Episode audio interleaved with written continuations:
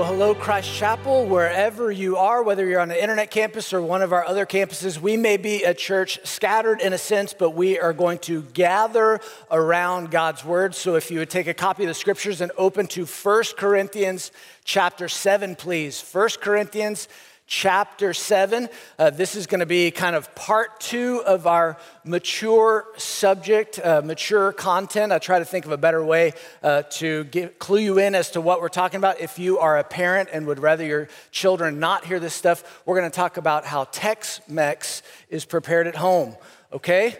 Um, Tex Mex okay? You, you get, hope you're getting the signals, and I'm going to give you a second to go ahead and uh, relocate those younger ears that you're ready, uh, not ready to have those conversations with, if you so uh, choose. A couple of housekeeping keeping items while you do that. I want to draw your attention again to that QR code on the back of the sermon notes that will take you to our elder and deacon nominations. It tells you uh, on the website all the requirements, it tells you uh, all, all the names and everything like that. And uh, if you're an anti QR coder, we do have some uh, physical copies outside of any worship venue that you're, uh, you're at. Uh, there's, there's an anti everything these days, as I've heard. And so I, we made those copies available for you. Uh, and just want to say a special thanks personally to a couple of the elders that are rolling off. Uh, David White and Doug Wilson have done a fantastic job, a phenomenal job leading our church, and so thankful for them. Yeah. Yeah. Uh, the two guys that are nominated to come on, Brian Dodds and Roger Lynn, have uh, big shoes to fill, but I know they will be just as solid as standing on God's word and sensitive to God's spirit as those two men have been in the past. So please uh, take note of that. Constitutional members, you'll be sent an email to vote later on uh, this month. Uh, the second thing I wanted to let you know is that, th- speaking of the elders, the elders are evaluating and keeping uh, their eyes on the COVID situation that's going on in our community. Uh, there, there are obviously so many factors. They want what's best for you.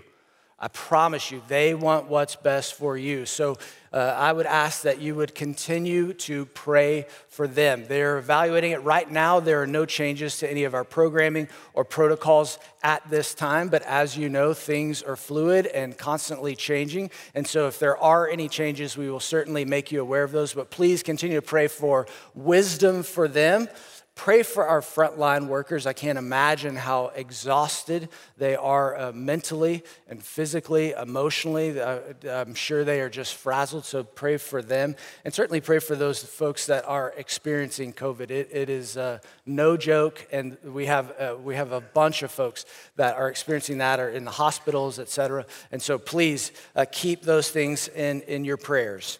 Okay, so as I said, we are starting week two of kind of the mature content that we've been talking about. And last week we talked about sexual immorality, which is those sexual acts, which is sexual sin, if it's outside the bounds of marriage. And I heard that I disappointed some folks who are not married last week when I said, You wonder what the line is, and you had hoped that I had gone into it a little more explicitly. And I told you the line between sexual immorality and what is inbounds and out of bounds is marriage. That's, that's the line. And I heard that's where I disappointed people because they wanted some more details about what was in bounds and out of bounds. But it's very clear the line is marriage. And so if you're not married, first, I'm sorry I disappointed you. But second, I want you to know that we're going to be talking uh, directly to you next week. And third, I want to go ahead and just give you a heads up uh, marriage will not fix all your sexual problems. Marriage is not going to fulfill all your sexual desires.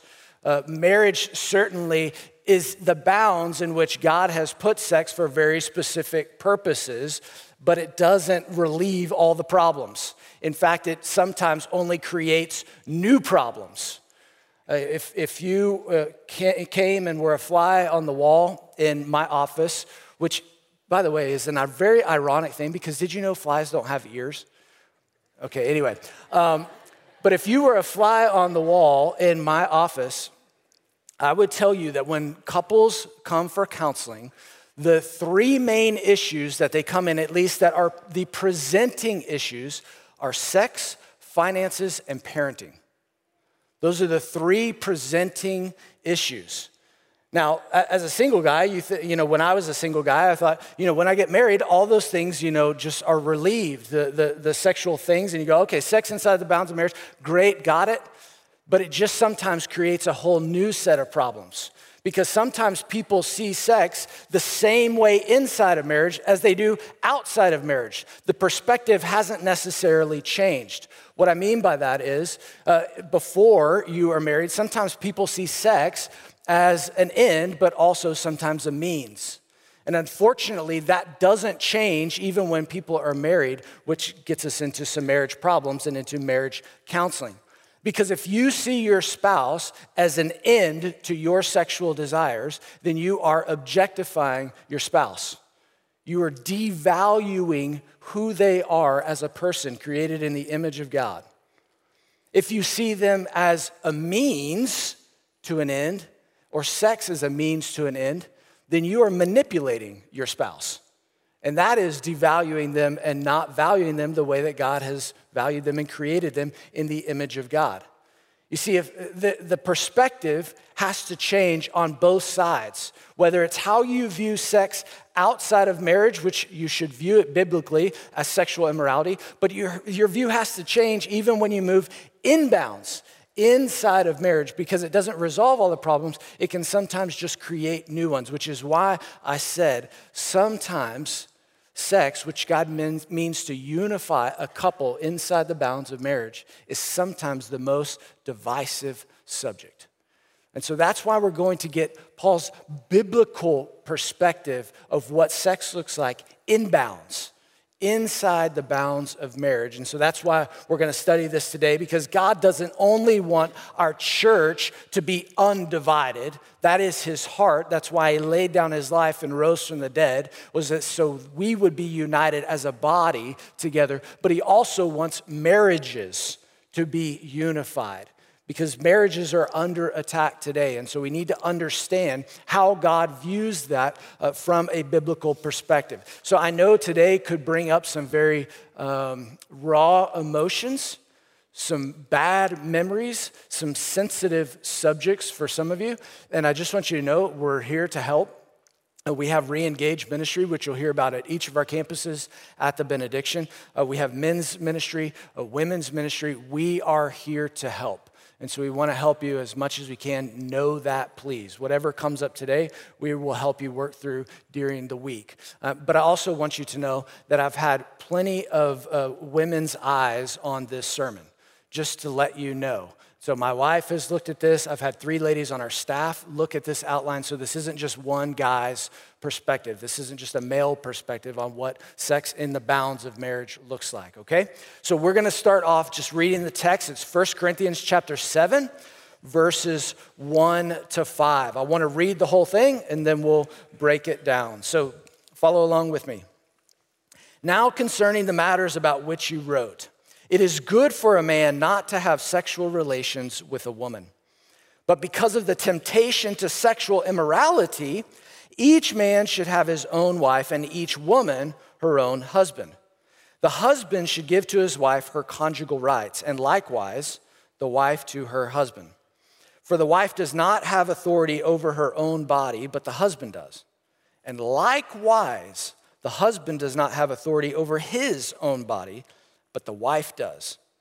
Do not deprive one another, except perhaps by agreement for a limited time, that you may devote yourselves to prayer. But then, come together again so that Satan may not tempt you because of your lack of self control. And we'll end there for our time today. May God bless the reading of his word and may our hearts be open to hear from him. So, the first thing that I want you to know before we, I start dissecting the text is that what, one of the things that Paul is doing here is radically redefining what marriage means in Roman culture. In Roman culture, what marriage meant most often was polygamy. It was the idea that one man had many wives, and many wives had different areas of responsibility domestically. And so there were some who were just for the house, there were some just for his pleasure, there were some just for procreation and continuing the lineage. And so, what Paul is doing here is radically redefining what marriage looks like to that culture. You see, that culture did not value women at all. But Paul is raising up women, and I don't think Paul's just getting this view himself. I think he gets it from Jesus, who raised the value of women. And where is Jesus getting it? From creation. When he created in the image of God, let us create them, male and female, he created them. And so he's lifting up the value of women that women and men are equal in value, dignity, and respect in God's eyes. And it should be in our eyes as well.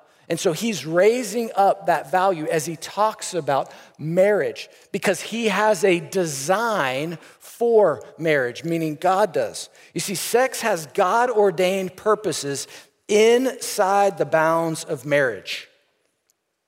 Sex has God ordained purposes inside the bounds of marriage. That's one of the reasons why I defined it for you so that you understand what his, his ordained purposes can only happen in what he has defined as biblical marriage. And we get that definition in verses one and two. If you look back at it, it says, Now concerning the matters about which you wrote, it is good for a man not to have sexual relations with a woman. That's in quotes, and I'll tell you why in just a moment. But because of the temptation to sexual immorality, each, each man should have his own wife and each woman her own husband. So again, Paul is giving you the biblical definition of marriage here one biological male, one biological female, monogamous, till death do us part. That is the biblical definition of marriage.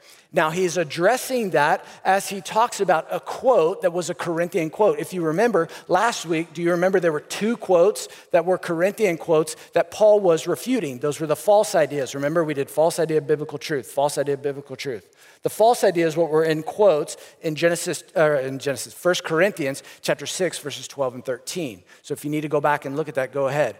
But the, he's addressing another Corinthian quote that was being applied to Christians in that day, that Christians were bringing into the church. And if you see it, it's back there, it, look at it. It is good for a man not to have sexual relationship with a woman. Now, it was this idea that, okay, there, there was a group in Corinth. I told you it was a, a very um, hedonistic place, which it definitely was. But you had a, a, different pendulum swinging over here of asceticism where people said, hey, sex is completely bad. It's not good for anyone to have sex, man or woman. And it, that's what is in quotes here, is what was being quoted inside the Corinthian streets uh, of the day. And Paul is refuting that idea. That would be the false idea again. Because he's saying, no, no, no. It's okay for a man to have sexual relations with a woman and a woman to have sexual relations if it's inside the bounds of marriage, because God has designed for sex to be in marriage for his very specific purposes. And I want to walk you through just a few of those quickly so that you understand why Paul is doing that for the Corinthians. And I put this as a box on your sermon notes, but I just want to walk through it very quickly. So, God's multifaceted purpose for sex inside of marriage. The first one is purity. And that's right there in 1 Corinthians chapter 1 verses uh, or chapter 7 verse 1 and 2 when he says, "But because of the temptation to sexual immorality, each man should have his own wife, and each wife should have her own husband. Because you are tempted to be sexually immoral, because you are tempted to have sex outside of the bounds of marriage, let's go ahead and create a context which it's okay, which God says it's good for you guys to engage in, in sex inside the bounds of marriage. That's okay. So, because you're to be tempted to sin, Here's the context. Let's put it right here. That's one of the, the reasons why he put it in the context of marriage, is for the purity of each of the individuals. He doesn't want us to go looking for love in all the wrong places, looking for love in all the wrong faces. One face, one face, one marriage, one spouse. That's how he intended it purity. The second was procreation. That procreation would happen inside the bounds of marriage. Now, some of you might say, duh, but I want you to think about that and think about the context. It's not simply the act of procreation that God wants to occur inside the bounds of marriage, but it's the care for the child that comes thereafter. See, one of the things that was very prominent in Roman culture during that day was infanticide and abortion. Because the, the Romans were so sexually promiscuous, what they would do was they would go and have sex with prostitutes or whatnot, and the prostitutes, in order to continue to make money, would abort the baby. Or if the baby was carried to term, one of the requirements for the baby to be viable in Roman culture was that the father had to claim it as his own for it to stay alive. And if the father didn't claim it, they would carry the baby to the woods and leave it alone. And so there's a reason why God wants procreation to happen inside the bounds of marriage. It's not just for the sake of procreation, it's for the care of the child that comes after the act of procreation. This is, this is radical, and which, by the way, just warms my heart to think about what Paul talks about in Romans when he talks about how we've been adopted as sons and daughters. We have been claimed by the Father, left out in the world to die a sinner's death. And God goes and runs and looks after us and claims it says, That is my child. That's, that puts a whole new idea of adoption to what Paul is talking about as he claims us. So it's procreation. Another one is partnership. Partnership in Genesis chapter 2, verse, uh, verse 18. Uh, when God creates the male and female, he said, It's not good that you would be alone. It's not good for us to be alone. So God creates this, this marriage relationship for companionship. And sex inside of the marriage is almost like this uh, active super glue that bonds us closer to one another, which is a great way to, to bring together a husband and a wife. And it's one of the reasons why he's against sexual immorality. Because remember, we talked about it last week. It's how he bonds them into one flesh, how the two become one. And so, for those folks that have sex outside of marriage, if those relationships don't work out and people break up, you, t- you see them and you talk to them, and it's like they're grieving the death of a loved one. And, and that's because it, there's been this joining of a personhood. The, the two have been, and they feel like someone has literally been ripped from them, from, them, from their inside. And, and that's a very hurtful, harmful thing. And that's why God says, don't use the super glue outside the context of which the super glue was intended. Just use it inside of the marriage for the partnership, for the companionship. And then finally, it's the picture. The picture. God's design for this is the picture. And we get the picture in Ephesians chapter 5. Remember, marriage is a picture of how Jesus loves the church.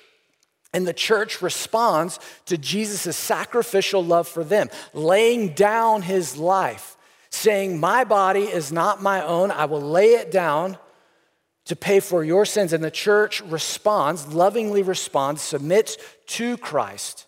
And that represents the picture of the husband and wife, a picture of marriage. And that's the way that it's supposed to look as a picture to the world, your marriage, that, that should blow your mind, that your marriage is supposed to provide a picture to the world of how Jesus loves the church. No pressure. But that's that's God's purposes. That's why He put sex inside the context of marriage. A great analogy that I've heard many times, and maybe you've heard it before, is it's, it's sex inside of marriage is like a fire inside of a fireplace. Inside the fireplace, it has a great purpose. It provides light, it provides warmth, it provides a wonderful ambiance and comfort but you take fire outside of the fireplace and it's very dangerous. It can burn things down. And so that's why God puts it inside the bounds of marriage because he wants the fire to warm the house, not to burn the house down. And so he puts it there so that you can understand his purposes. So he puts it inside of a very secure environment. And so uh, I want to just change our perspectives here in looking at marriage. And first, I want you to look at sex as a reflection of the security each spouse senses in your marriage. See, all of these purposes provide each spouse with a sense of security that you are my one and only. And when you think about sex, um, it's a very, gosh, an incredibly vulnerable thing to engage in. And true vulnerability happens in the context of unimaginable security. And you know this, even if you just think about this in, in a conversation. In conversations where you've been vulnerable to tell something, you know, some deep, dark secret, or you've, you've told somebody something, you bore your soul to them, it's been in the context of security. You feel very secure that what you tell them, they're not going to take and spread around to everybody or, you know, use that against you. Vulnerability happens inside the context of security. And so when we start talking about this idea of being so vulnerable in the act of sex, it happens in a great context that's meant to be secure. You see, sometimes, as I told you, married couples will come in and we talk about that, and we'll talk about how, you know, I told you one of the presenting issues is sex, and it's how we don't, you know, we don't have enough sex. Great. How secure does each person feel? And I'm talking about secure overall. Because if you've lost trust in one another, it's going to be really hard for one or the other person to be vulnerable in that way. And you think about it, that's the context of marriage is an incredibly vulnerable thing where two people are coming together. In Genesis chapter 2 verses 24, all the way back from the beginning, the way that God designed it. He says, Therefore, a man shall leave his father and his mother and hold fast to his wife, and they shall become one flesh. Just think about, think about the context of that for a minute. We are going to leave our father and mother, everything we've ever known, the people that have provided us food, shelter, and clothing our entire life, we are supposed to leave and go and cleave to one another. We are leaving all the security that we've ever known, and we're gonna go try this on our own. It's a very vulnerable place to go, and so you've got to have a sense of security. You've got to feel like uh, you can trust the other person. You've got to feel like they have your back. And that's something that I want all of us as, who are married to keep in the back of our minds because guess what? Sex is only a symptom of the security that the spouse feels in the rest of the relationship. What happens in the bedroom starts in the living room. If you're not being kind, if you're not being trustworthy, all of those wonderful things that's nurturing the relationship then it's no wonder the other person doesn't want to be completely vulnerable with you. So you've got to nurture the entire relationship and build it up in a way that it's, there is trust, there is safety, there is security. If you ever want to move toward vulnerability and intimacy, okay? Moving on to verses three and four. Sex is something to give out of love rather than take by right, which plays right into the security idea. If you feel secure, then sex is something that you can give. Sex is not often thought about that way. I mean, if you think about uh, the, the verbs that come after sex, the noun sex, or, or, or in that context, sex is usually talked about as something to take, make, or have. It's not usually talked about as something to give. But when you look at the context, when you're in a context of that secure relationship, one husband, one wife, then it's something to actually give. Look at verses three and four. He says, The husband, notice the husband goes first. Husbands take the lead, and we're gonna, I'll say that again later on. The husband should give to his wife her conjugal rights. And likewise, the wife to her husband, for the wife does not have authority over her own body, but the husband does. And likewise, don't miss the likewise. The husband does not have authority over his own body, but the wife does. Now, I know this can dredge up a ton of stuff because when you read those sentences that the, the people do not have authority over their own bodies, alarm bells go off. And I know that uh, there are people that are listening to me now where you have been abused, and I'm sorry because that is never God's intent, ever. This is not a scripture that is to be used as a club on anyone to beat them into submission. This is, this is not a, a verse that should be used in, in an authoritarian style. This is not a verse that's to be used as an, a verse for entitlement in any way. That's not the purpose of what he's talking about. What Paul is highlighting here is the one flesh idea. He's highlighting that the two have become one. And so they are one flesh. Mikasa es esukasa. My body is your body. That's the, that's the idea that he's talking about here. The two are one. And we live very separate lives. And I understand why people start to try to pull away from that if they are being or feeling abused or insecure. I understand that. But that's not the context and the ideal picture that God is painting here because both are equal. Remember, equality in dignity, value, personhood, and respect. That's what it is here. Because the same that applies to the wife applies to the husband in this verse. That's why the husband goes first. That's why I told you don't miss the likewise. And he says, because you are one flesh, and because you are, and in fact, again, I mentioned this last week, as Paul talks about in Ephesians chapter 5, to care for one another as if they are your own body, the two, one flesh idea. He says, therefore, give them their conjugal rights. And uh, let me interpret that for you. Uh, you. I mean, I know you know what that means, but actually, the Greek word that is used there is actually a verb, which means to give what has been pledged or promised. It doesn't say conjugal rights right there, but in the context, we know that's exactly what he's talking about. But what he is literally saying there is, husband, give to your wife what you pledged or promised.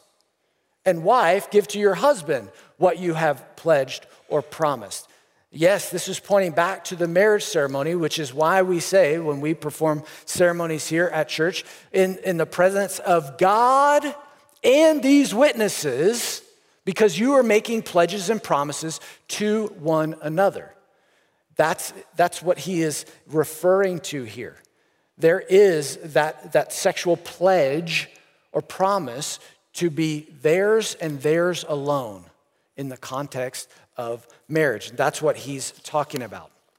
So, I want you to look at your marriage differently again, and I want you to look at it in a way to serve your spouse with sensitivity before you expect intimacy. Look to serve your spouse with sensitivity before you expect intimacy. And I, have been very careful to use the word sensitivity because um, you have to be sensitive to your spouse's needs. And yes, circumstances can determine priorities.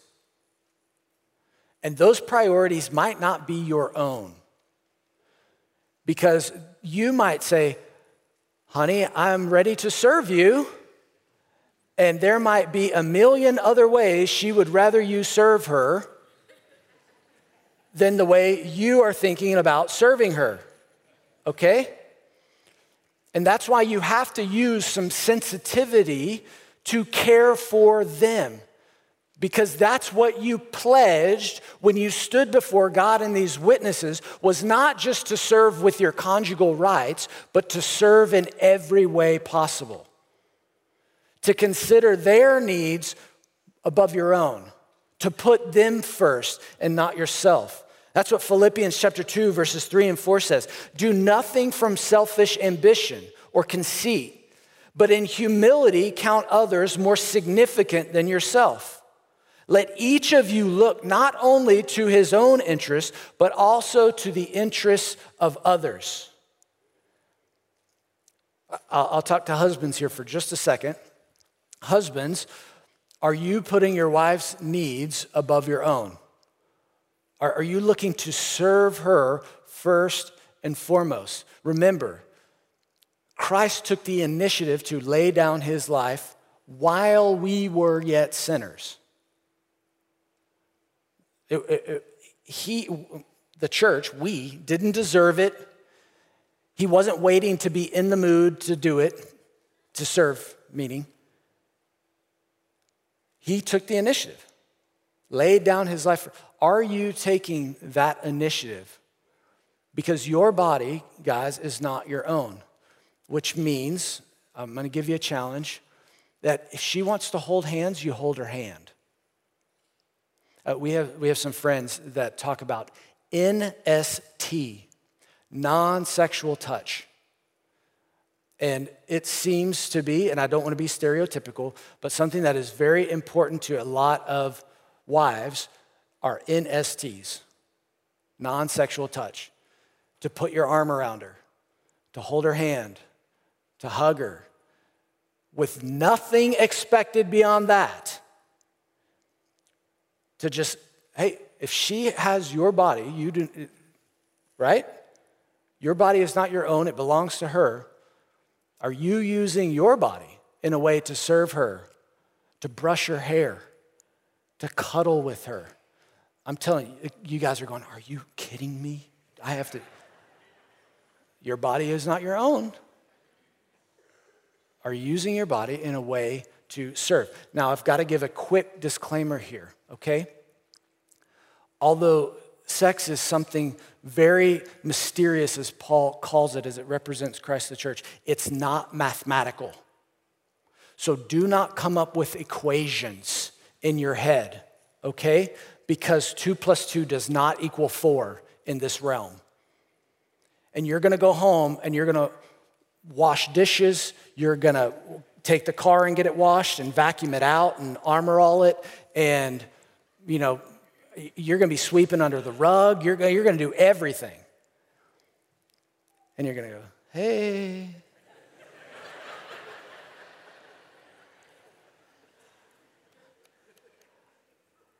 and at least 60% of you are not going to be noticed. And it's going to be like, okay, hi. And you're going to be thinking one thing, the other person's not going to be thinking of another thing. And again, this, this all plays to communication inside of marriage, which we need security and vulnerability and transparency for. Okay? But don't come up with equations because go back to Jesus. Okay? When Jesus laid down his life, what, what did we get in return? Did he get a bunch of robots that now all submit to him? Or was it an invitation? And say, All who will may come. This is, I'm laying down my life. And I would do it for you time and time again as an invitation so that you would just see my love for you. It didn't mean that everybody was going to bow the knee, but it meant that we all had an invitation to come in. And it's this kindness that draws us in. Husbands, it's the kindness that draws our wives in. Kindness. Okay, so don't come up with equations. And then finally, sex is never to be manipulated for selfish reasons. Never to be manipulated for selfish reasons. Sex by design is a powerful thing, and power can easily be manipulated. And that's not the way that God ever intended it to be. Look at verse 5. Do not deprive one another, except perhaps by agreement for a limited time, that you may devote yourselves to prayer. but then come together again so that Satan may not tempt you because of your lack of self control. So he's given you the inbounds, he's given you the fireplace, and he says, Don't deprive one another. Why? Because they would be tempted, a spouse would be tempted to go find the fire outside the bounds of marriage. And he says, Don't deprive one, don't, don't deprive your spouse of that. Unless, he says, there's something going on. And you're gonna, um, in a sense, fast. And he says, if you both agree to deprive one another and to stop that kind of engagement, if you both agree for a limited time to devote yourselves to prayer, there are three requirements there, then you can deprive yourselves of that but then come back together again. Now, if those if that engagement is not occurring in your marriage, I doubt it's because you've agreed upon it for a limited amount of time so that you're both devoting yourselves to prayer. Okay? Those are the requirements. And if those aren't the circumstances that you're depriving one another, then it could, there's something else going on. Remember, sex is a symptom. It's just, it's a, it's a warning sign. What else, what is going on underneath the surface? And again, we are here to help. Because if you're depriving one another uh, unduly, unfairly, not communicating, all those kind of things, and using it to manipulate in a powerful way, then it's, he says, Satan is going to come and tempt you you see, remember, husbands, wives, your battle is not against flesh and blood. And what I've realized as I've been in ministry is there's always a third person in your marriage. And I'm not talking about the toddler that crawls in the bed. It's either God or it's Satan. And if God is not at the center of your marriage, you're opening the door and inviting Satan in. There's always a third person there. And so I want to ask you to look to God as the tie that binds to unify you in your marriage. Look to God as the tie that binds to unify you in your marriage. I love what Ecclesiastes chapter 4 verse 9 says, two are better than one because they have a good reward for their toil. And then he ends in verse 12 by saying, A threefold cord is not quickly broken. Who is the third cord there as he's talking about this braided rope? It's God. If God is not at the center of your marriage, I'm telling you, Satan is coming in to divide you two. There's always a third person looking for a seat at your table. And we need to invite the Lord to be at the center of our table and at the center of our marriages. And so that's what we're going to do right now because one thing that I know is true is that couples that pray together stay together. And so we're going to pray right now. And so wherever you are, if you would, bow your heads. And if you're not married, I'm going to give you a couple things to pray for as well. But I specifically want to focus on husbands and wives and you praying together. And if you feel like it's appropriate, maybe hold your spouse's hand. And I want you to pray first that God would be the center of your marriage. Just ask Him. You have not because you ask not. Ask that God would be at the center of your marriage.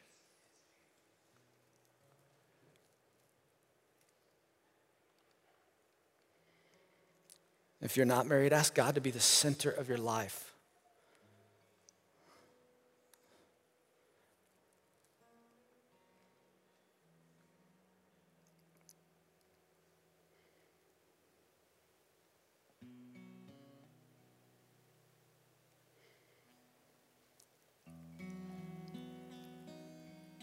Now, would you ask God to make you the husband that He wants you to be, the wife that He wants you to be? And if you're not married, would you ask Him to be the Christ follower?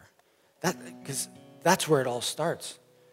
The right kind of husband, the right kind of wife starts with the right kind of Christ follower who's seeking first the kingdom of God.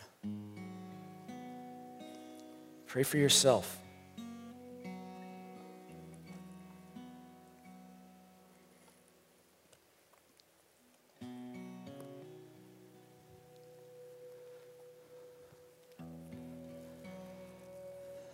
And now pray for your spouse.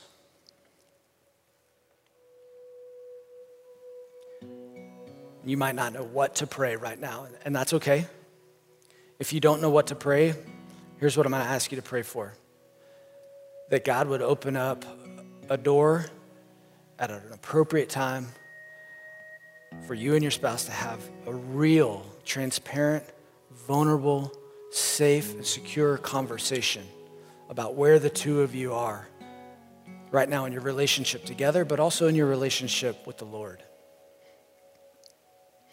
And if you're not married, would you pray for a couple that you know? Many couples have struggled these past few months. Just lift up a couple. That couple represents the way that Christ loves the church. They're a great picture. Pray for them.